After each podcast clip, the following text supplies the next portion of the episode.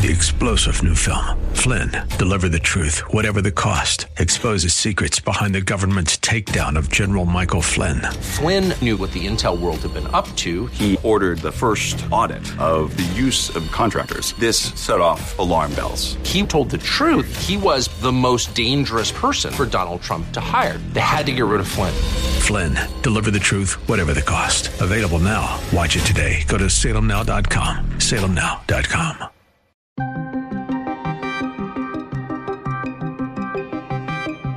Uvalde police narrative is in question as new details emerge. You don't sit on the sidelines while kids are being targeted by uh, uh, someone as evil as this. Mitch McConnell greenlights bipartisan talks to curb gun violence. We have to at least uh, listen to each other and see if there's a path forward. U.S. GDP shrinks for the first time since 2020. I'm, I'm very concerned when we look beyond 2022 to 2023. This is the Daybreak Insider Podcast, your first look at today's top stories for Friday, May 27. I'm Mike Scott. The official account of what happened during a shooting at Robb Elementary School in Uvalde, Texas, is under scrutiny following the reporting of new details. The gunman who massacred 19 children and two teachers at that Texas elementary school was inside for more than an hour before he was killed in a shootout. That, according to new information from authorities. The admission comes amid mounting public anger and scrutiny over police response to the rampage. Texas safety officials called a media briefing in order to clarify the timeline of the attack and provided bits of previously unknown information. By the time it ended, though, it had added to the troubling questions surrounding the attack in the town of Uvalde, including about the time it took police to reach the scene and confront the gunman, and the apparent failure to lock a school door that he entered.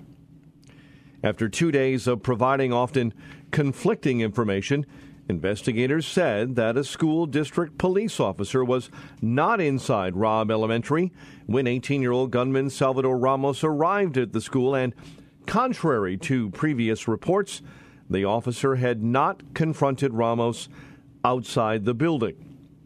Soon, smartphone video of parents confronting police outside of the school were being posted online and going viral. Are Your kids in there? Are kids in there? No. That's why no They want to turn You don't want to turn on. Look at that poor kid. Look at that poor little kid, that poor baby. You don't understand. I'm a parent to not be getting. Are you Number, I would have got it and shot him. You're scared to get shot? I'll go in with Donovan. Yeah, I will. Okay. Man, that's crazy, bro. They're they're just standing all outside, bro. There's kids in there still, man. I, I don't know what kind of parent you are, but half of these parents here, dude, they want to go in there without vests, without guns to get the hit, bro. Texas Department of Public Safety Regional Director Victor Escalon said no one tried to stop the gunman from walking into Robb Elementary. He walked in unobstructed initially. So from the grandmother's house to the bar ditch to the school, into the school, he was not confronted by anybody. Escalon responds to whether officers should have tried to enter the school sooner. Once we interview all those officers, what they were thinking, what they did, why they did it, the video, the residual interviews, we'll have a better idea. Could anybody have gone there sooner? You got to understand, small town. Later that evening, Escalon joined CNN's Wolf Blitzer and said the officers did not charge in because they could have been shot. At that point, if they if they proceeded any further, not knowing where this suspect was at, um, they could have been shot. They could have been killed, and at that point, that gunman would have the opportunity to kill other people inside that school. So they were able to contain that gunman inside that classroom, uh, so that he was not able to go to any other portions of the school to commit any other killings. Congressman Mike Garcia of California joined the Salem Radio Network discussing the tragedy in Uvalde, Texas, and the response that he has seen from congressional colleagues.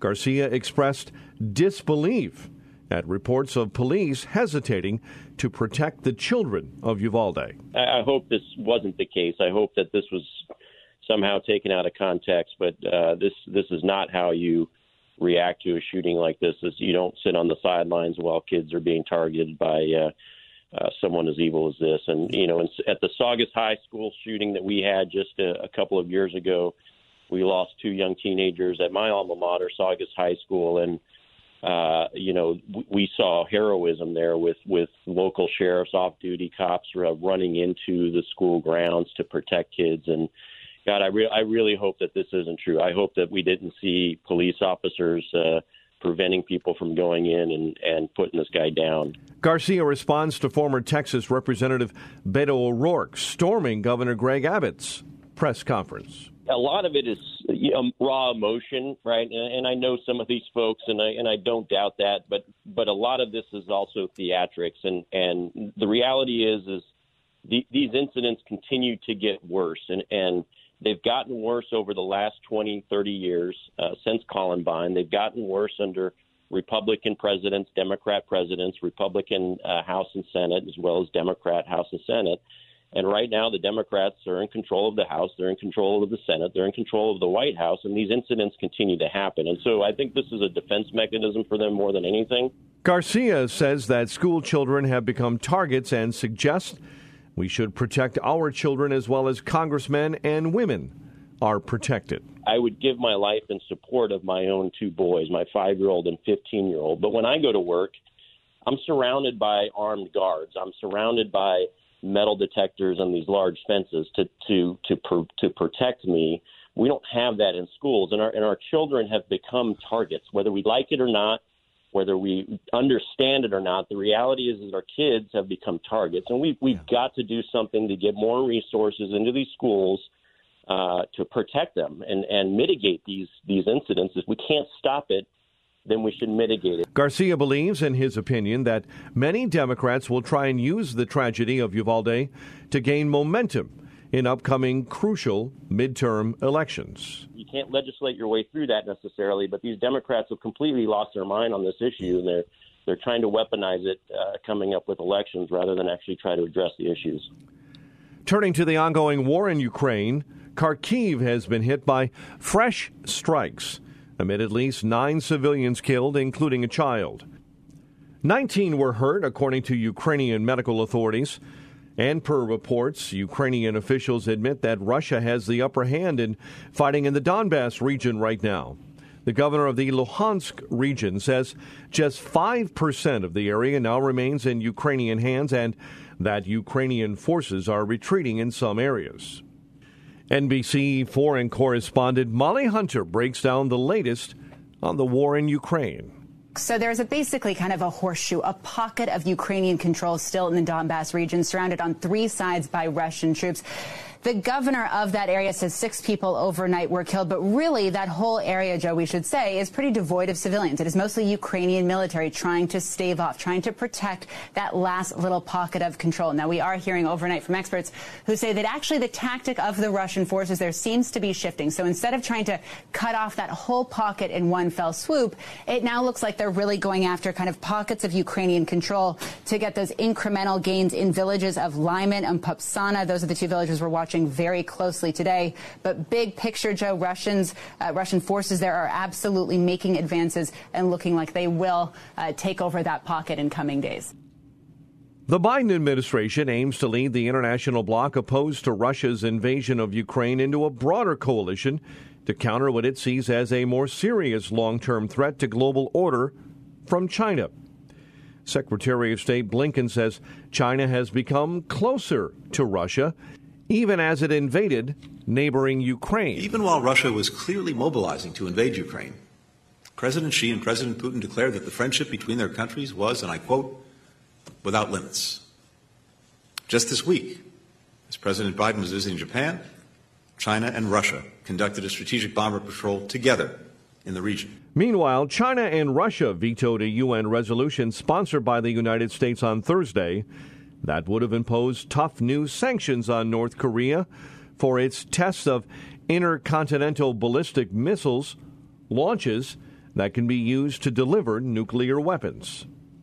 U.S. Ambassador Linda Thomas Greenfield says North Korea should work on improving conditions for its people instead of developing weapons. We urge the DPRK to invest in its people instead of its destabilizing weapons. We urge the DPRK to address the dire COVID 19 situation and engage in diplomacy instead of threatening the world. Senate Minority Leader Mitch McConnell Thursday gave the green light to bipartisan talks on legislation to try and curb some gun violence, revealing he has asked Senator John Cornyn of Texas to negotiate with Democrats. Our country is sickened and outraged by the senseless evil that struck Robb Elementary School in Uvalde, Texas McConnell says he is hopeful of reaching some kind of bipartisan agreement to respond to the recent mass shootings in Buffalo and Uvalde. However, McConnell cautioned negotiations should not veer off into proposals not directly related to the recent violence in Texas that left 21 dead. In speaking to reporters, Democrat Senator Joe Manchin of West Virginia says legislation to keep guns from people in danger of hurting themselves or others might make sense. Anybody that's had anything along the lines where it could have been mental illness, it could be red flags, it could be background, looking at everything that we can to bring everyone to the table to find out a, a, a really a plausible way to, to, move forward. It's just the time we just need to do it way past time, and I can't. I mean, if, if you know, this should, should never be season on children. You shouldn't let this happen. Republican Senator John Thune of South Dakota says he hopes Republicans and Democrats can come together to address violent school attacks. I think that we have to at least uh, listen to each other and see if there's a path forward where, um, you know, we might be able to find solutions that actually address the problem. I mean, too often in these debates, at least in my experience, is people come up with lots of solutions to problems that that either don't exist or weren't the cause of what happened. Thune also says GOP senators could support providing money to the states that already have red flag laws or that want to develop them. I think there's a general feeling, as you know, among our members that it's better to incentivize that the states than to come up with a national or a federal, uh, any kind of a federal requirement. Um, you know, we'll see where that goes. Uh, I think you know, hardening schools obviously is something that's broadly supported by members on our side too. The potential areas of compromise would include red flag laws, background checks, or mental health issues. Red flag laws generally permit police or family members to seek a court order to temporarily confiscate firearms from a person who may present a danger to others or themselves. Liberal firebrand Senator Bernie Sanders of Vermont and Trump allied Senator Lindsey Graham of South Carolina will square off next month in a policy debate at a full size replica of the United States Senate in Boston. Daybreak Insider's congressional correspondent Bernie Bennett has details on that story. The debate series is the brainchild of former Senate Majority Leader Tom Daschle, who is hoping to rekindle the Senate's tradition of debate and collegiality, which many senators feel has gotten lost in recent years as the use of filibusters has become more common to block debate. Sanders and Graham are two of the most prominent members of the Senate and both gifted orators who have a knack for revving up their party's base and infuriating ideological opponents. The June 13th debate will be sponsored by the Bipartisan Policy Center, the Orrin G. Hatch Foundation, and the Edward M. Kennedy Institute. Bernie Bennett in Washington. The U.S. economy contracted 1.5% in the first quarter of 2022, according to revised data released by the Bureau of Economic Analysis on Thursday. It's a new downward revision for the gross domestic product, the broadest measure of goods and services produced across the economy. It comes after a previously reported 1.4% contraction. It was the first drop in GDP since the second quarter of 2020 in the depths of the COVID 19 recession.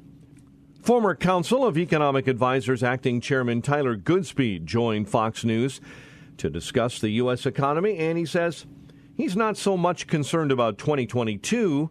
What concerns him is what's coming in 2023. It's not entirely unexpected from my point of view, just because we have those really volatile components like the change in private inventories. That is the most volatile component of the most volatile component of GDP.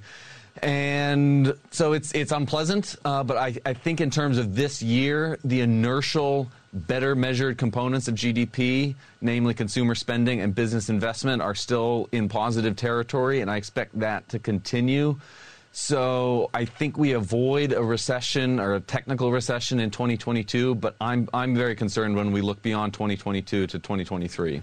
Goodspeed says that one problem he sees is that while wages are increasing, those increases are being devoured by inflation. The one silver lining had been that that was on average, whereas in the aggregate, uh, real compensation overall was still going up because of, of hiring. So there were more people working, even though on average they were earning less. Overall compensation was greater. That has changed in recent months. So now, in recent months, real compensation of workers overall has declined because nominal wage gains have been eaten up by inflation. And I think that we have we have this uh, this strange gap between consumer spending, which has remained resilient and surveys of consumer sentiment, which are now at levels that we simply haven't seen since the Great Recession.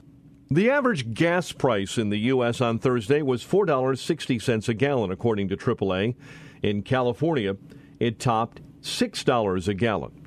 The high price of oil, largely because many buyers are refusing to purchase Russian oil because of its invasion of Ukraine, is the main cause of steep gasoline prices, according to some experts. Americans aren't the only ones weighing their options as the summer travel season begins. Across the EU, 27 countries, gasoline has risen 40% from a year ago to the equivalent of $8.40 a gallon. Daybreak Insider's Ed Donahue has more on the rising gas prices at the pump in the United States. With gas prices painfully high, AAA says about 39 million people plan to travel over the long weekend. Andrew Gross says 88% of them plan to drive. We've never had a Memorial Day travel period where so many people are going to be going by car. At the same time, you have these high gas prices. Dan Johnson in Pennsylvania has a family graduation to attend. We really didn't have a choice, and we just toughed it up and you know whatever the gas price is we have to, unfortunately we have to pay for it gross says the pandemic is part of the reason people just want to get out and go oil market researcher jim burkhardt at s&p global expects no relief from high gas prices through the summer especially if americans drive in great numbers uh, which is what's expected to happen. And there is little relief for flyers. Prices for airline tickets are up too. I'm Ed Donahue. Of Sharknado. Well, apparently, there is a Sharkcano. The Kavachi volcano is an active submarine volcano in the Solomon Islands and was recently caught erupting by satellite imagery. Check out this new photo from NASA. It shows a discovery under the sea. It's the Kavachi volcano erupting below the Solomon Islands. Now, the space agency calls it a sharkcano because two species of sharks actually what? live in the volcano. NASA says the volcano, volcano is one of the most active submarine volcanoes in the Pacific. During a 2015 research expedition to Kavachi, Scientists were surprised to discover the volcano's crater also happens to be home to two types of sharks hammerheads and silky sharks. And finally, Ray Liotta, the terrific actor whose career breakout came in the 1990 Martin Scorsese crime classic Goodfellas after co starring in Field of Dreams, has died. According to reports, Liotta died in his sleep in the Dominican Republic where he was shooting a film, Dangerous Waters. In the defining role of his career, Liotta played Henry Hill in Scorsese's Goodfellas. You sure you're all right? Huh? Why don't you go inside and get yourself together? Clean up.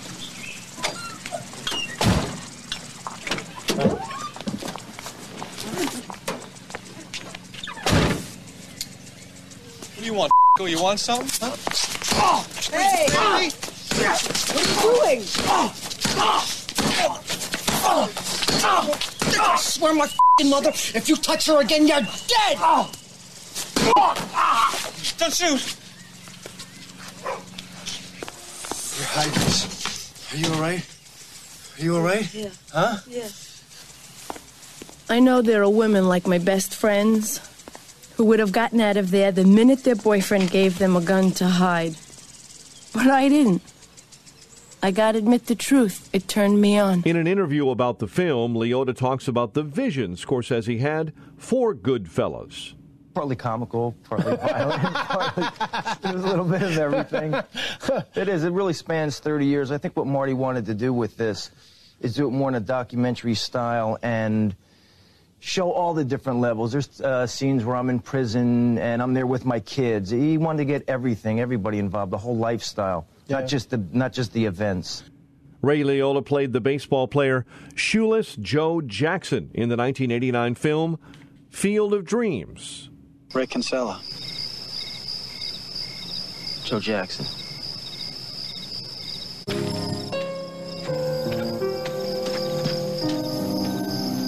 Come back again? Yeah. I built this for you. There are others, you know. There were eight of us. We really mean a lot to them. Yeah. Anytime. They're all welcome here.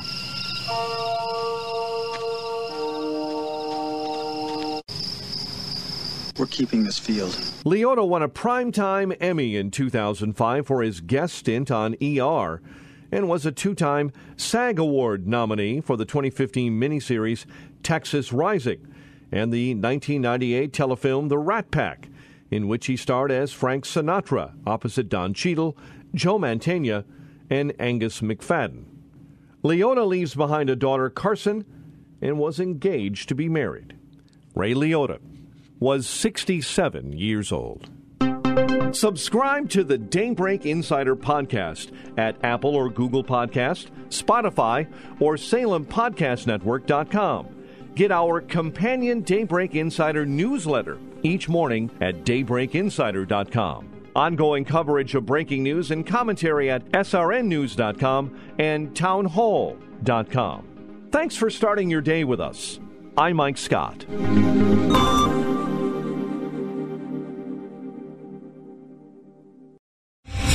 Star general Michael J. Flynn, head of the Pentagon Intelligence Agency, knew all the government's dirty secrets. He was one of the most respected generals in the military. Flynn knew what the intel world had been up to, he understood its funding. He ordered the first audit of the use of contractors. This set off alarm bells. The explosive new documentary, Flynn, Deliver the Truth, Whatever the Cost, and covers the facts behind this scandal. Flynn told the truth. He was the most dangerous person for Donald Trump to hire. I find out the worst enemy that I'm going to face in my life is right here in America. They took my assessment and they wanted me to change it. And I was like, I'm not changing it. They had to get rid of Flynn. With in depth interviews, archival footage, and never before seen personal records of the man behind the headlines. I just felt like I was drowning. Flynn, deliver the truth, whatever the cost. Available now. Watch it today. Go to salemnow.com. Salemnow.com.